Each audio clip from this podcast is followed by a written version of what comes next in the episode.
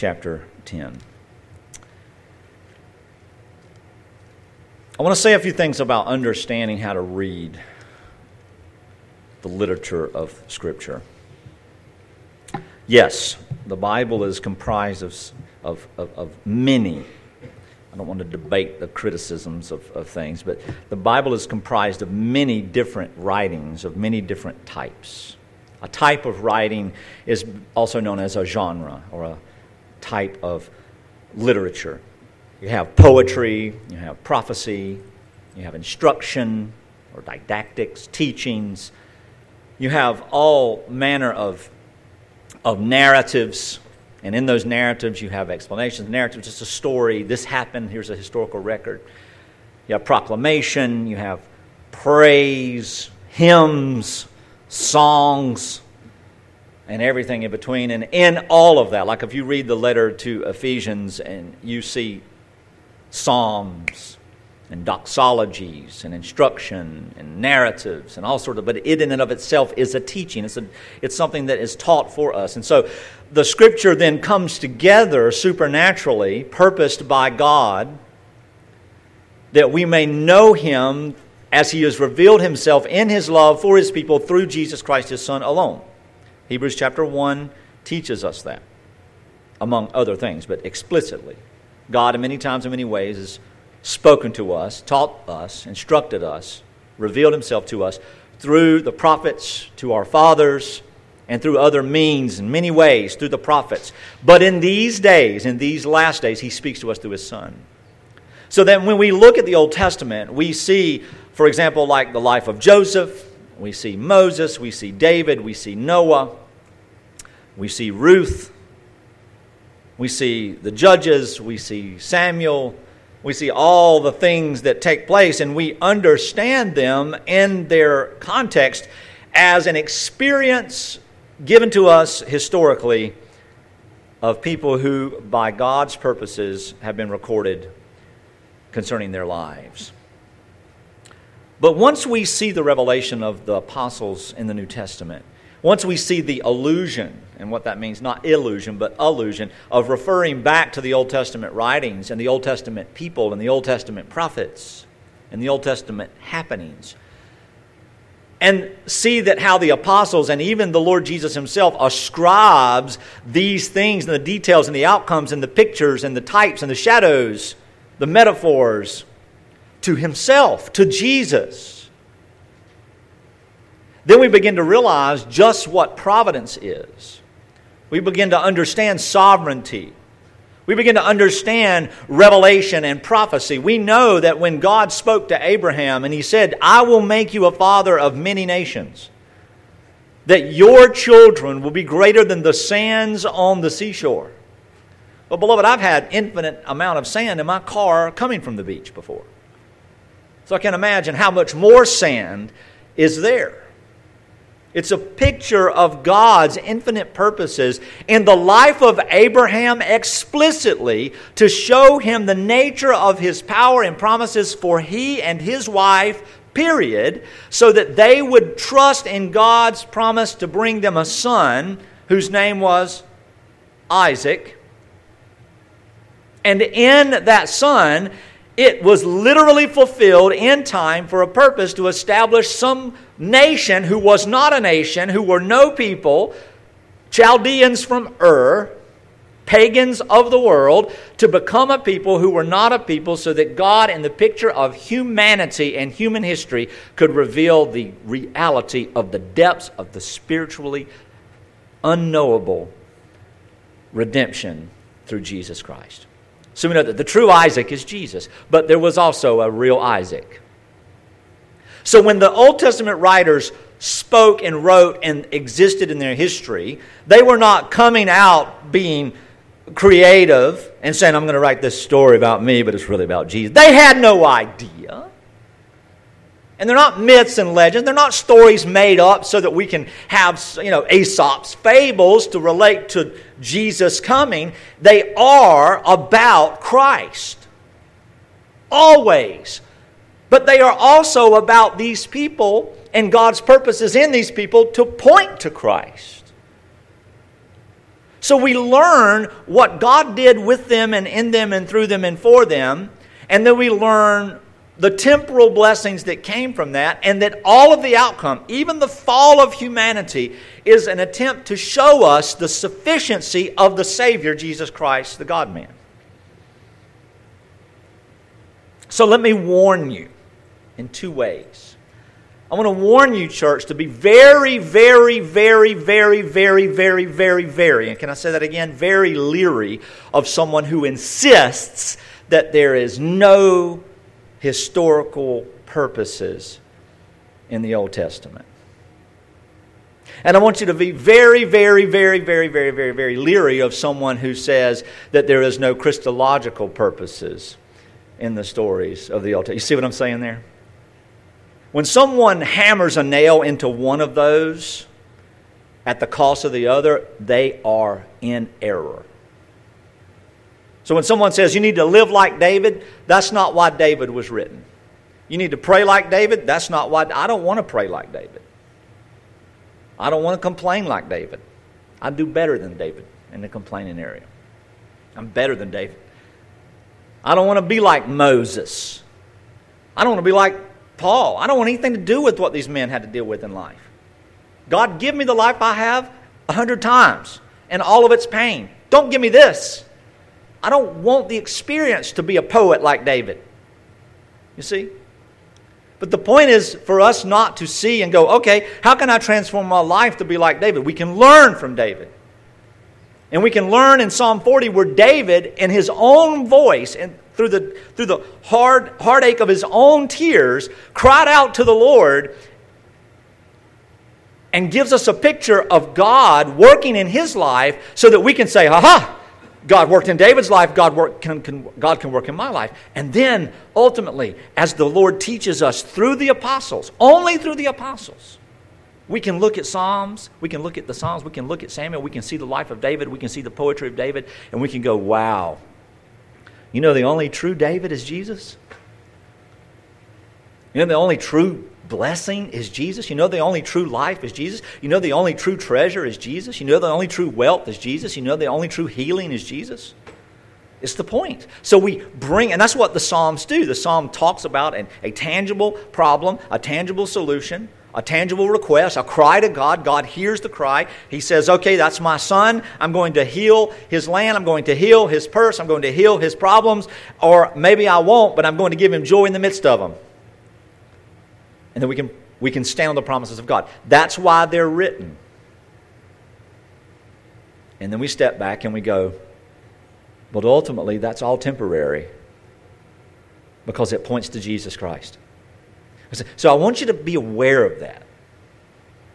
Because I get a lot of that. I get a lot of questions concerning that. Am I supposed to look at this as a Christological prophecy or as a real event and principle that David had? Yes, you are. There's no or there, it's and. Just like Abraham's prophecy by God, all Abraham understood it was about a boy he was going to get from an old woman who didn't believe it herself, and so Hagar got involved. And Ishmael was born. You see?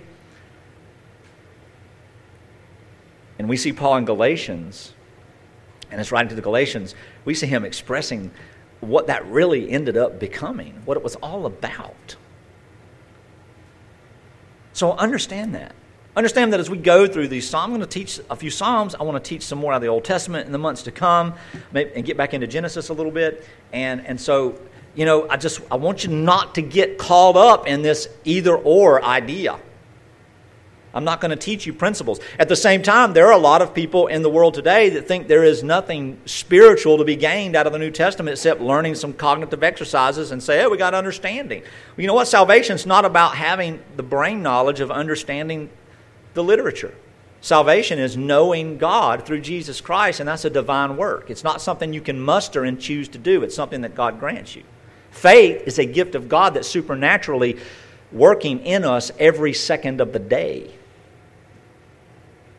Because of my faith rests in my understanding and comprehension and apprehension. And then I say, Oh, God, thank you for giving me the understanding. I'm no different than the Pharisee. It says, Thank you, God, that I'm not like the publican. Almost said the Republican. Thank you, God, that I'm not like the tax collector. No. Thank you, God, for your grace, for your mercy, for your life, for your Son, for Jesus, for the cross. Thank you, God, for saving me in spite of me and keeping me in spite of my faithlessness. You see how faith rests? There are brothers and sisters we have in the faith that live in absolute turmoil every single day because they're constantly trying to work out their salvation in their own comprehension, in their own way. And they know the truth, but they still fight the flesh. Beloved, we are going to fight the flesh. And so there is a need for us to learn how to live in the flesh, and that's one of the reasons the New Testament is written to us so that we may understand what is prudent and profitable and praiseworthy, that we may live it out. That's why I read Romans chapter 12 today. Romans chapter 12 is not a Christological, Christological treatise. And what I mean by that is it's not this long and dragged out metaphorical expression of who Jesus is. We've already got that. It's an application thereof. Because of Christ, who made reconciliation through his death, as long as it is up to you, be at peace with all people. You see? Have this attitude. Therefore, they're not salvific, it has nothing to do with salvation. You spend $1,800 on a new carpet for your, for your house, you take your shoes off first few months, right? Or first few days, maybe. I don't walk on my carpet. We're going to new rule. You buy a shoe rack, you know, six months in, shoe rack's broken, mud stains all over it, cats pulled up all. I mean, you know, ah, we tried. You still got carpet. It just looks like crap. And sometimes that's what our faith looks like. We, we're still beloved. We're still elect. We're still saved. We're still born again. We're still sealed by the Spirit of God because Christ bought us. He doesn't do refunds, He doesn't do exchanges. We're not on layaway, He purchased us. And so there's nothing that can take us away from the love of God. Nothing whatsoever. But boy, does our sometimes our lives look like we don't care about that grace. And if we examined it very closely, we would all say, you know, I think I purposely messed up this flooring. That's what Paul talks about. Should we sin that grace may abound? Absolutely not. That's blasphemous in its ideology, but it's not deathly, except in the temporal sense. And why? Well, Psalm 40 gives us the essence of that. We are weak, broken, helpless, needy, emotional people. I don't care who you are. You can put on the airs. You can, you can stand up and project yourself as this confident, together thing. But you are not. We are not. Training takes over. We can be stoic on the outside.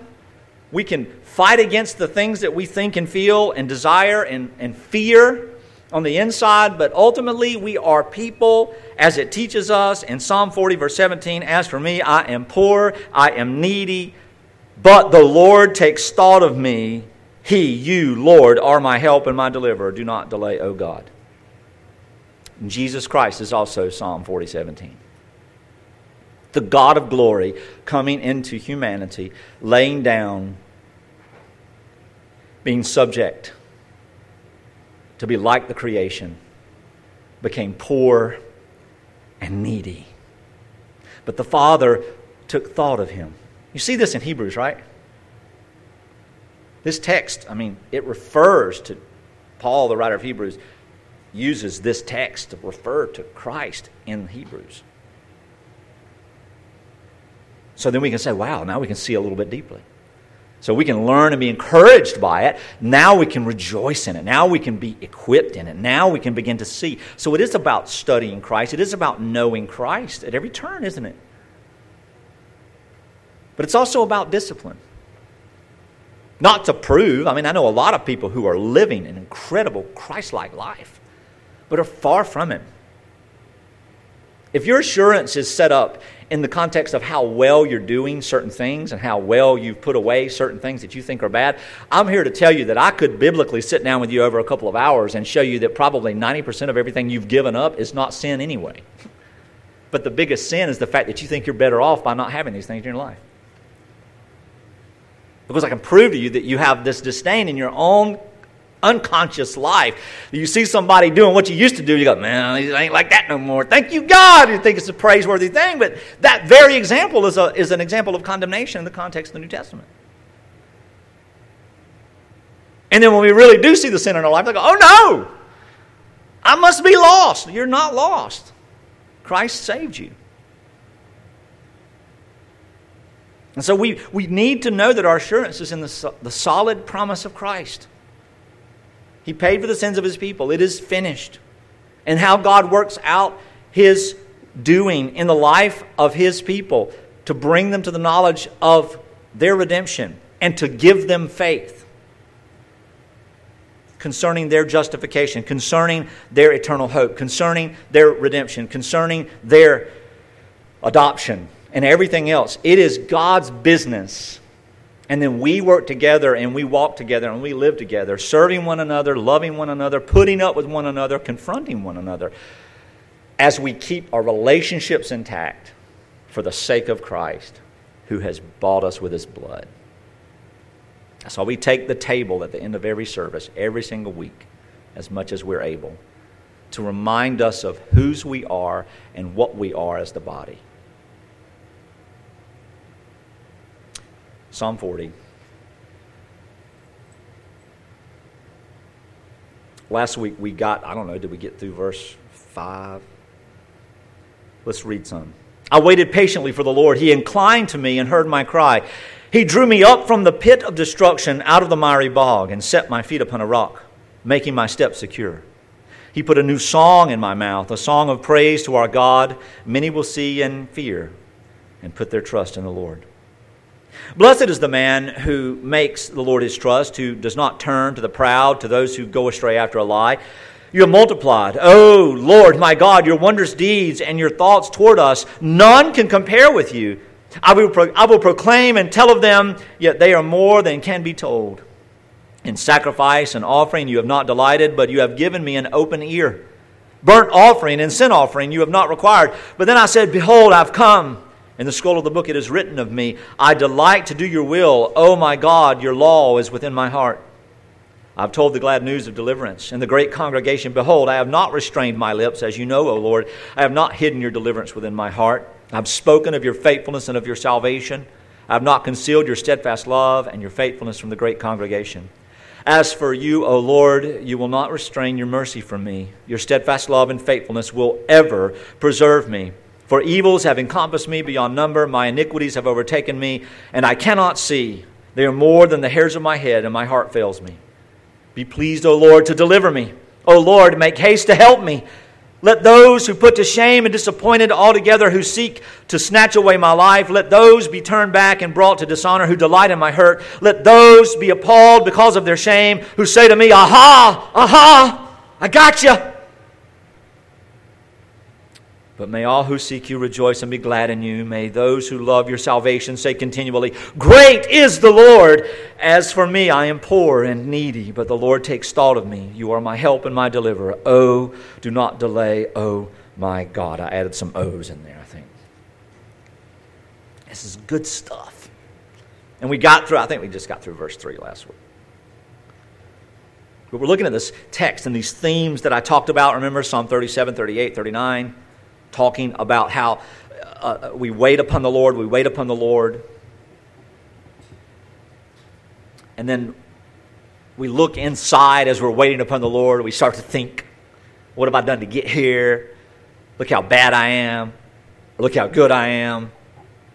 Oh, if I could just do this, God would do this. Like this, some quid pro quo garbage. And there is some obedience that brings blessing. There are some conditional things that required you want to live at peace with people, you got to treat people peacefully. If you're always slapping her, how you doing? You know, we're not slapping people and expecting them to want to hang out with us.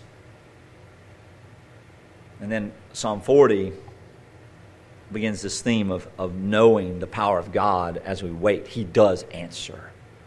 But isn't that the way it is? I mean, we don't want to wait at the drive through, we don't want to wait at the dry cleaners. We don't want to wait for our driver's license or any other drip that I could come up with. We don't want to wait.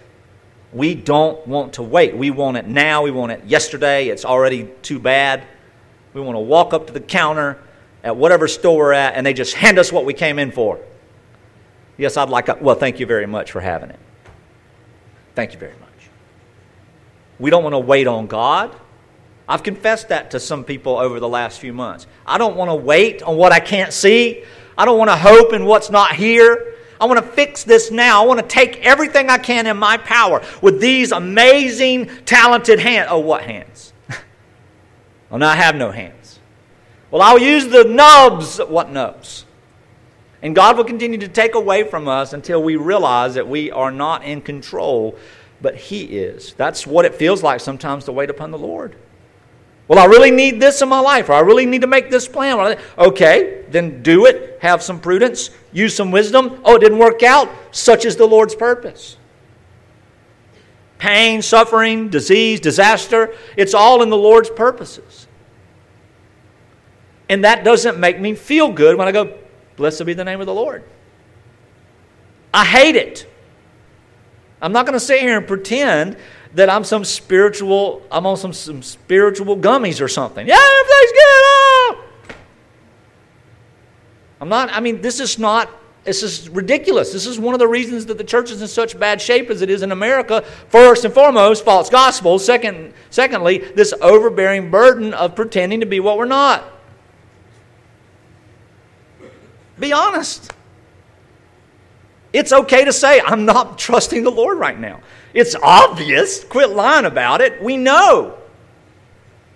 And the good thing is, is when we're not trusting the Lord and we finally wallow out, like I made a comment last night, you know, the weather, the, the, the, the, UFC championships and stuff, you know, I don't follow that stuff anymore. I don't have time to follow that stuff. But it brought, came up in discussion with some folks, and I'm thinking, it, the bout was decided by decision. I mean, I can see boxing and striking game. Okay, you got 20 points here, 20. How do you tell? I mean, I held you down longer. And what is this? Not just keep going until somebody gives up, gives out, can't do it anymore. just fall. Hey, he won. Why? Because he passed out. From what? Just tired. That's what it is in our spiritual lives. We can keep working and trying and harping on how we're going to handle it. We worry about everything. We borrow trouble. We put everything we can in our head. David was the king example of anxiety and emotionalism. And nobody would call David a wimp. Nobody would put their finger in the face of David lest they wanted it bit off and served to them for breakfast. Nobody. That's why he got away with what he did. Uh, David's a little whiny. You tell him. I'm not telling him. You tell him. I guess we're singing this Psalm 51 then. Cried. Wonder what he did. I don't know. Bathsheba's over there crying. I don't know what's happening. Can you imagine a church service like that? Would you come? Why is Bathsheba crying? Because David's singing a song about what he did to her. In the church service. Nobody's going to tell. David wasn't a weakling, but he was a weakling. Because in all of his power and all of his authority, I mean, what, is it, what does it mean to be anointed by God against every logical and legal means to become a king, he was not qualified, nor would anybody agree that he was qualified, nor would anybody put him in the place, but God did it anyway. And David, oh, every man, gosh, I wish I was as strong as David. Yeah, he's on his underwear at the altar crying.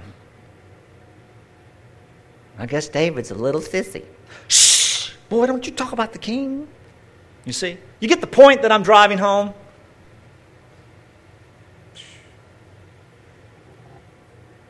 Weakness. It's the essence of our human condition. And the strongest of us are the weakest of us. but the weakest of us are the strongest of us. And that stinks. I don't want to be weak. But in order for me to be strong, I have to be weak. In order to have confidence, I have to have insecurity. In order to know the right way, I have to go the wrong way. In order to rejoice, I have to suffer.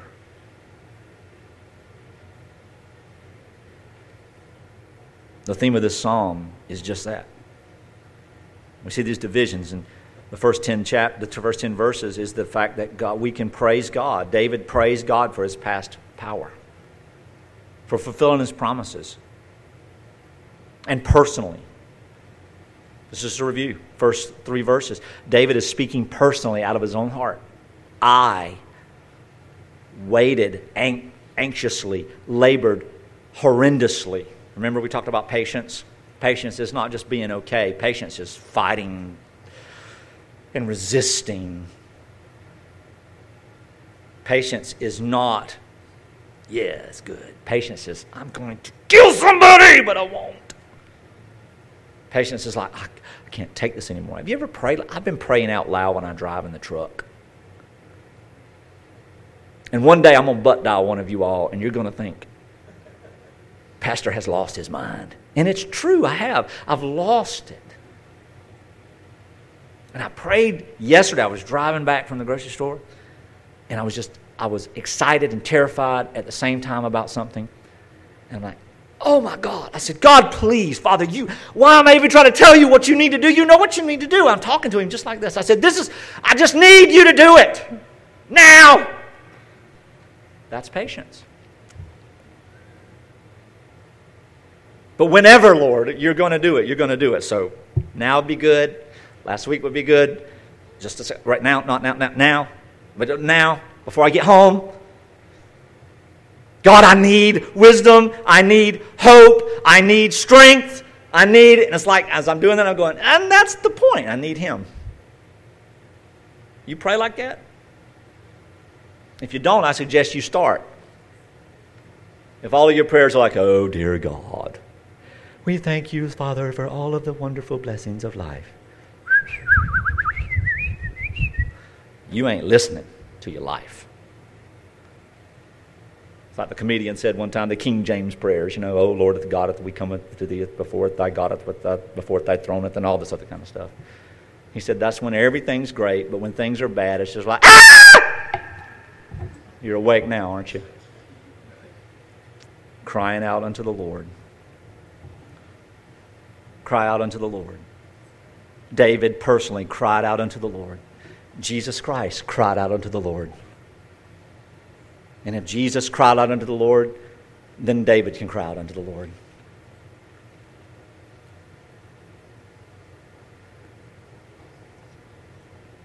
Verses 4 and 5. David knew the personal reality of God's promises. He knew what it meant to put his trust in the Lord. How did he know it? Because he was such a stoic, solid man after God's own heart. No, because he was an example of depravity. Great responsibility, great power, great purpose. What did he do? Just like, just like the son in Luke 15. He kept going to the pods of the pigs when he had the banquet of the Father. That's what we do. That's what we do. That's why we approach each other with grace. We don't stick our nose into everybody else's business. Mm-hmm. You know what I'd be doing? I'd be checking to see if you wash your hands before you ate. That's it. You do that, I'm fine with anything else you do in life. Come see me when you need prayer. Just wash your hands and brush your teeth. And Don't use a towel twice. Especially if it hits the floor. In verses 4 and 5. Blessed is the man who makes the Lord his trust, who does not turn to the proud, to those who go astray after a lie. Now, I know how some people like to put that, yeah, see there, false doctrine and all this. Yeah, that's included in there, but most importantly, the lie of self reliance. Most importantly, the lie that tells you that the reason that you're in this Job is because you're not doing like you should be doing. The lie that tells you, well, you just must not be called to the ministry because you're not happy. Well, if that's the case, I've never been called. That's like saying, well, you just must might be called to eat if that food didn't taste good. I just, I'll find something tastes good later. This is nasty. Be honest. Life together with other people is nasty. You live with people, you know what I'm talking about. Don't lie. Y'all, we all look and smell a little better than we normally do when we come here and we get together. But we're gross. We just confine it to that restroom area, that bathroom area, that sink area. It's gross. I got a blue light. I got one of them little things like CSI. You want to look at it? I'll loan it to you. Where's Luke? Oh, no, he, he can't even be here today thinking about that. We're gross. We're spiritually in need. And so here, David is understanding and, and expressing his understanding that God's present providence is going to come forward. He's, he's exposing this. He's saying, hey, look, this is something that all of us can do. It's not just me, it's all of us. This is a song that was sung, and it teaches something, doesn't it? It teaches about who Christ is. It teaches the individuality of redemption. It teaches the plurality of, the, of, of, of redemption. It teaches the promises of God are not just for this one man, the king, but for all those who sit. There's no difference in David as the king and the guy that's holding the towel to wash the dew off the whatever. Or the person that's standing in the back that didn't bathe. There's no difference. Blessed is the man who makes the Lord his trust, who does not turn to the proud, to those who are self sufficient to those who think they've got it all together, to those who are walking around with the, with the posturing of spiritual elitism, with a false humility that they themselves are self deceived, and saying to others unspokenly, You just got to have faith. I don't know if that was Wham that said that or who, but you just, it's not worth it to live in those platitudes. You just got to have faith. You just got to trust God. You just got to, I don't know, stop overeating, stop undereating, stop lying, stop yelling, stop smoking, stop speeding. What have you got to do? You got to just know. don't go after your self sufficiency. You multiplied, O Lord my God, your wondrous deeds and your thoughts toward us. None can compare with you. That's a doxology, a praise. Nothing can compare with you, God, Father. So therefore, David's like, I will proclaim and tell of you, tell of them what? Your wondrous deeds, your promises, your power, your providence for your people and I will proclaim and tell of them, yet they are more than can be told. So I'm going to continually, always be praising God in the context of the assembly. We are to be doing that. But what do we do as humanity? See, this is where people get upset with me. Well, James, you're making application here and that's not necessary. Yes, it is necessary. It's necessary for me to make application for us as a church. When we complain about everything in the world and when we ponder and fret rather than praise and pray, we have an imbalanced spiritual experience. It's an imbalanced spiritual experience. It's a decaying spiritual experience. Yet, there are times where there's nothing else we can do but the, the, the negative. So together, then we have the encouragement. It's not to rebuke. James, you just you need to just hush. No, I understand. I've been there. Remember what David said? I waited patiently for the Lord. Read Psalm 40. This very thing that I'm talking about right now is how I came to this text. And God did his work through it for me two weeks ago. Maybe, yeah, maybe three weeks ago. So here, God can be praised personally, He can be praised corporately, and he can be praised in practice. Romans 12, I read it this morning. Look at verse 6. In sacrifice and offering you have not delighted, but you have given me an open ear. Now, this is extremely Christ, Christocentric. This is, this is, I'll show you in a minute. But a personal practice. You've given me an open ear. You've allowed me to hear. And there's some contextual, there's some linguistic variations there that a lot of you who might be students of that might go, what? No, just trust me. It's like you bored open my ear and cause me to hear. Okay? That's sort of the essence of what's being said there. Burnt offering and sin offering you have not required. Then I said, Behold, look, I have come. In the scroll of the book it is written of me. I delight to do your will, O my God. Your law is written in my heart. So here we see the outcome God's practical instruction being lived out, God's power being lived out, God's power being having, having teeth in the life of David. We see the outcome of God's power and the resolve of David. David's issues have not been fixed, but David has come to a resolution. And the point here in this text specifically is that this greatest, this, this great few verses, 6 through 8 here, are specifically discussing Christ. You remember? Look at it. In sacrifice and offering, you have not delighted. Go to Hebrews 10. Yeah, we're not going to get through with this.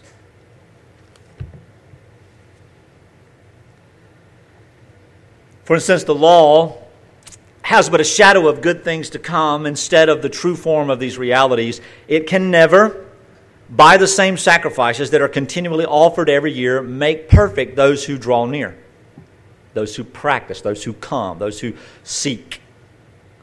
Otherwise, would they not have ceased to be offered, since the worshippers, having once been cleansed, would no longer have any consciousness of sins? But in these sacrifices, so, so Paul asked that question, and he's like, no, of course not, because it's forever. So then he explains, but in these sacrifices, there is a reminder of sin.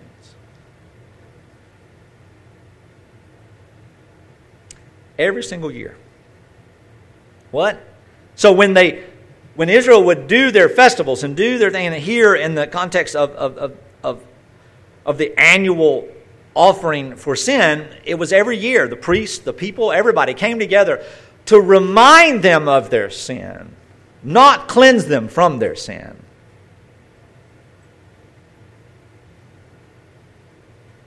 For it is impossible for the blood of bulls and goats to take away sins. It's impossible. What is the bull? What has the bull and the goat done? What worth do they have?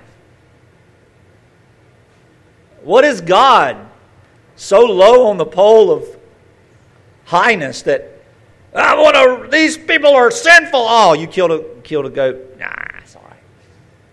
Stepped on a roach. By all means, you're clean. That's not clean, that's nasty.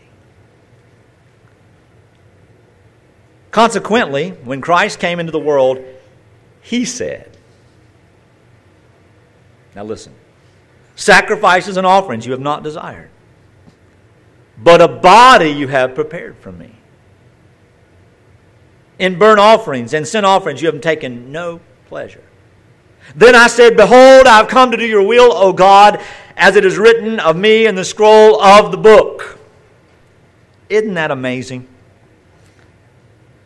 I find that absolutely amazing. That here we see the words of Christ, the words of David being exactly the same.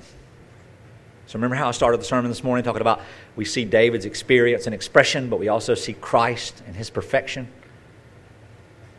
There it is. And yet there's an addition here. A body you have prepared for me. Not my will, but yours be done, Father. When Christ was in the Garden of Gethsemane and he knew that his death was imminent, he knew that the wrath of God would be poured out, that it was not just a death, it was an undeserved death. It was an anguish which he would feel emotionally and spiritually and physically, biologically and physiologically. It had a purpose that there would be no watering down of the suffering. There would be no reluctancy on his part to go, but he wasn't a fool. He knew that if there was a way, his desire would be to avoid that that pain. However, he also knew the promises of God the Father in the past and the power and the promises of God the Father in the present, and he could hang on to the power and the promises of God the Father for the future. And Jesus Christ taught David that thousands of years before. Hundreds. Think about it.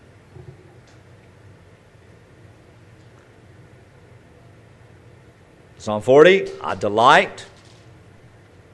You've opened my ear. You've given me the law. You've given me the truth. You've given me the gospel. You've given me revelation. You've given me understanding. Whatever you want to say in any sense, we know now that Jesus Christ is the point of that. Delight. It's gratitude. I mean, look, look back over that, Psalm 40, real quick. God is not delighted in sacrifices burnt offerings or suffering, I mean, or, or, or sin offering, but he has delighted in his will being done. Two things to think about there. The will of God is done in the suffering of his people. The will of God is done in the suffering of his son. Paul would say uh, these words. He would say, I am suffering. I'm going to paraphrase here and then I'm going to quote him. And in my body, and I'm in prison, and I'm, ang- I'm in anguish. I have this thorn in my flesh. I have this problem going on. It's not for us to understand the pit or the mire or the despair or the thorn. It's for us to know that in any sense that we have any of those things, God is our deliverer. In Christ above all. So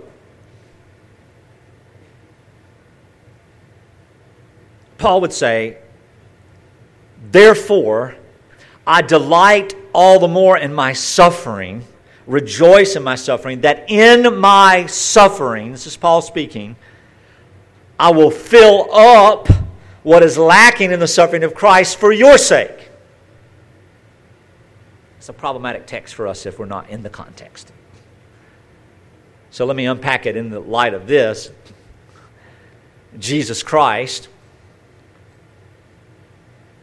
comes to do the will of the Father, which is to, in all righteousness, die in, as a substitute for his people, to carry their wrath upon himself, that his righteousness will be credited to them as their sin has been credited to him.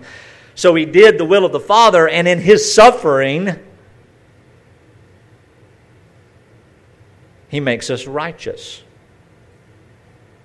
How? By satisfying the debt. Not personally, not even experientially until glorification, when there's a new creation, but judicially, under the courts, under the law. It's righteous. You see? So now, Paul says similar things. Poor Paul, he's suffering. Let's help him. Okay, they helped Paul. The Philippians helped Paul. A lot of people help Paul. You meet needs as you can. But you can't you can't always take suffering away.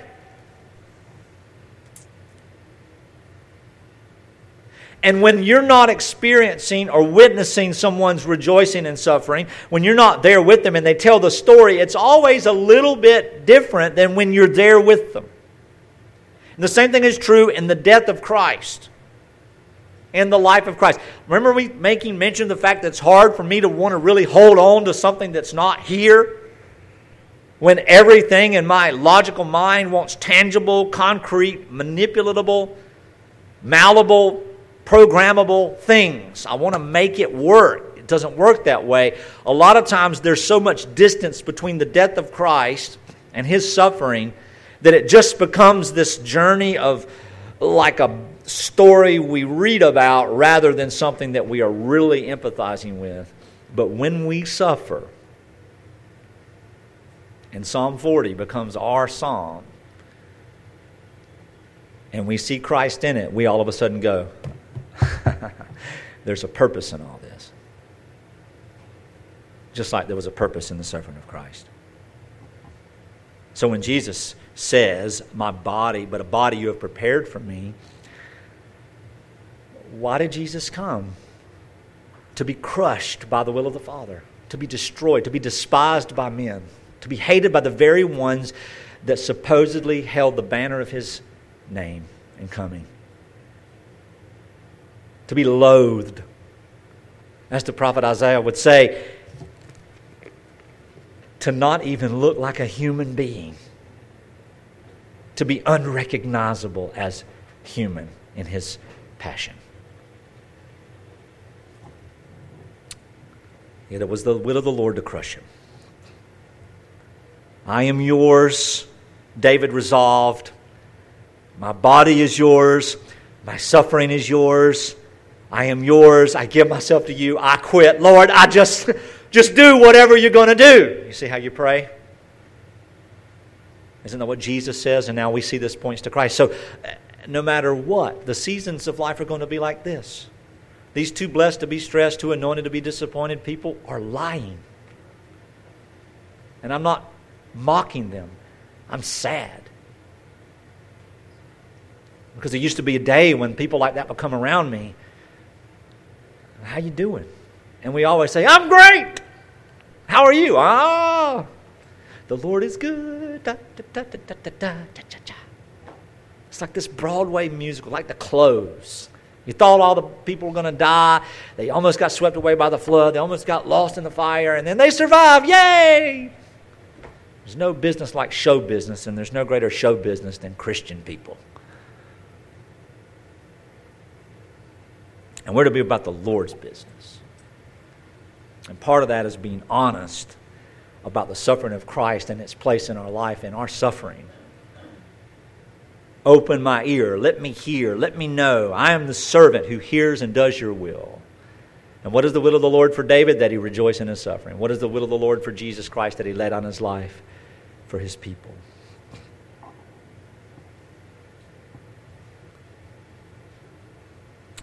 Hebrews 10:8 when he said above you've neither desired nor taken pleasure in sacrifices and offerings and burnt offerings and sin offerings because these are offered according to the law he added, Behold, I come to do your will. Behold, I come to do your will. He does away with the first in order to establish the second. And by that will, by the will of Christ, by the will of God, Christ, we have been set apart, sanctified through the offering of the body of Jesus Christ once and for all. So when every priest stands daily in his service, offering repeatedly the same sacrifices which can never take away sins. But when Christ had offered for all time a single sacrifice for sins, he sat down at the right hand of God, waiting for that time until his enemies should be made a footstool under his feet. For by one single offering, verse 14, he has perfected for all time those who are being set apart. And the Holy Spirit also bears witness to this for us, or excuse me, to us for after saying, This is my covenant that I will make with them, and after those days, declares the Lord, I will put my laws on their hearts and write them on their minds. He then adds, I will remember their sins and their lawless deeds no more. Where there is forgiveness of, sin, of these, there is no longer any offering of sin. Beloved, there's no longer any offering of sin. And the psalmist knew it, but did not truly apprehend it. One of the reasons David was such so mired in depression and fear and anxiety is because he was persecuted and hated so badly. And he was highly emotional and sensitive to the needs of people. And highly self centered. You don't, you don't find that concoction in one human being often. But in the midst of all of that, David sought to try to find solace in all sorts of things. He, he, he provided substitutes in his life often rather than resting. And every time he would substitute this missing need with something else, he found it wanting. So he'd go to something else and he found it wanting. Sound familiar? Solomon? Moses? Peter? Us? And then we come to the place and we go, wow, I am full of unbelief. That's why our assurance has to be in the solid rock of Christ, not our obedience, not our working out. It has to be in Christ. Or we will always labor over our sin to such a degree that we will never feel assured of Christ's work.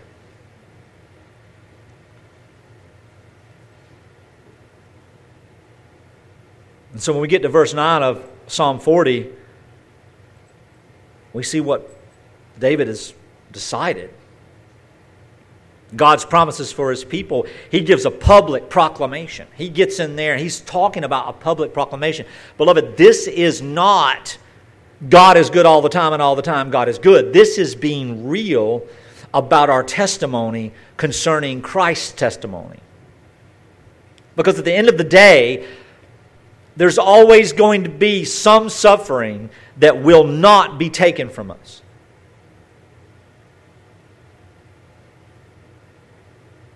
It's not going to be taken from us. We're not going to escape everything. We're not going to escape it. We're not going to be able to over. We're not going to be able to be glad in spite of it because it's changed. I mean, we're not going to be able to be, be glad because the circumstances have changed. We're going to have to be glad in spite of it.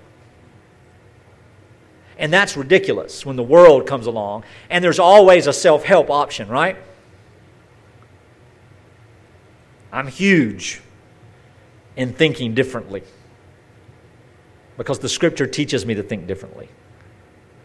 The scripture is not in odds with psychology or biology. They just didn't use those terms in that day because there weren't experts that had a lifetime to dedicate to thinking about one topic. We are so rich and blessed and lazy, it's ridiculous. That I can become an expert in applied theology, metaphysics, quantum physics. Isn't that weird? I think about the crap that I've got in my head and how it intertwines and overruns everything and going, I've got a lot of time on my hands and freedom. But the Bible isn't at odds with these things. It explains them correctly. So that as the philosophers and the scientists and the, and, the, and the brains of our day who don't see the gospel because it has not been revealed to them, they come up with the solutions, but they're empowered. These solutions are empowered by our ability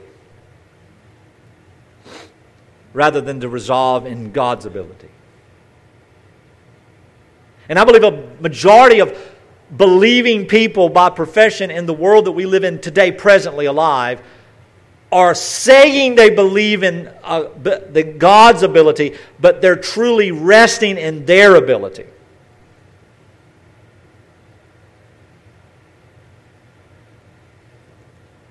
So our proclamation has to be the testimony of Christ not the testimony of James. Why have you had a good day today? If I have followed the truth, my first response is going to always be, I thank God for it.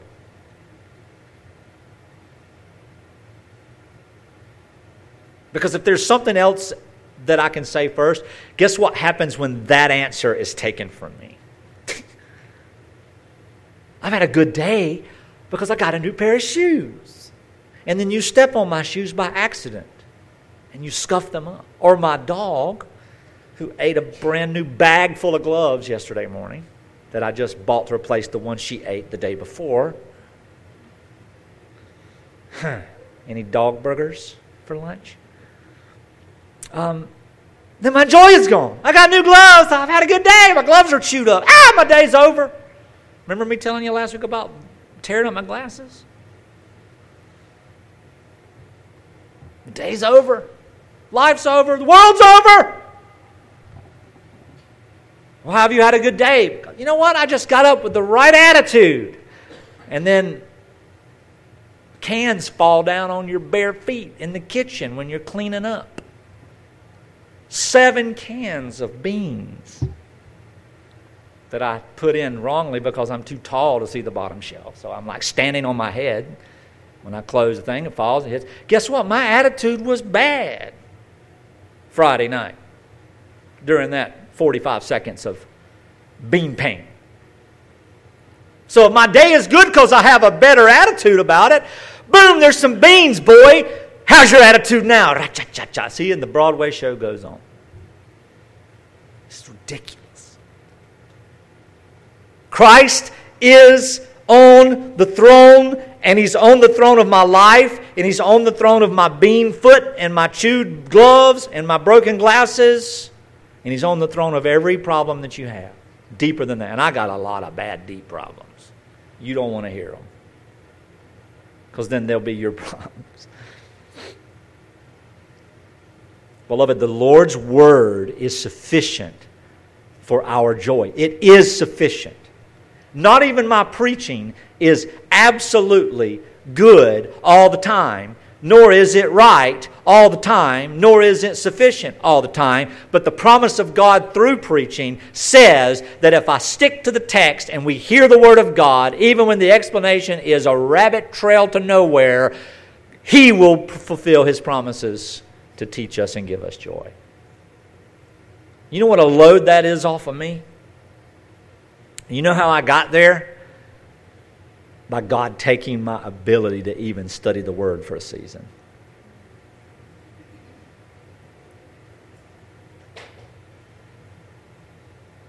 As for you, O Lord, verse 11, I mean, excuse me, verse 9, I, I, skipped it.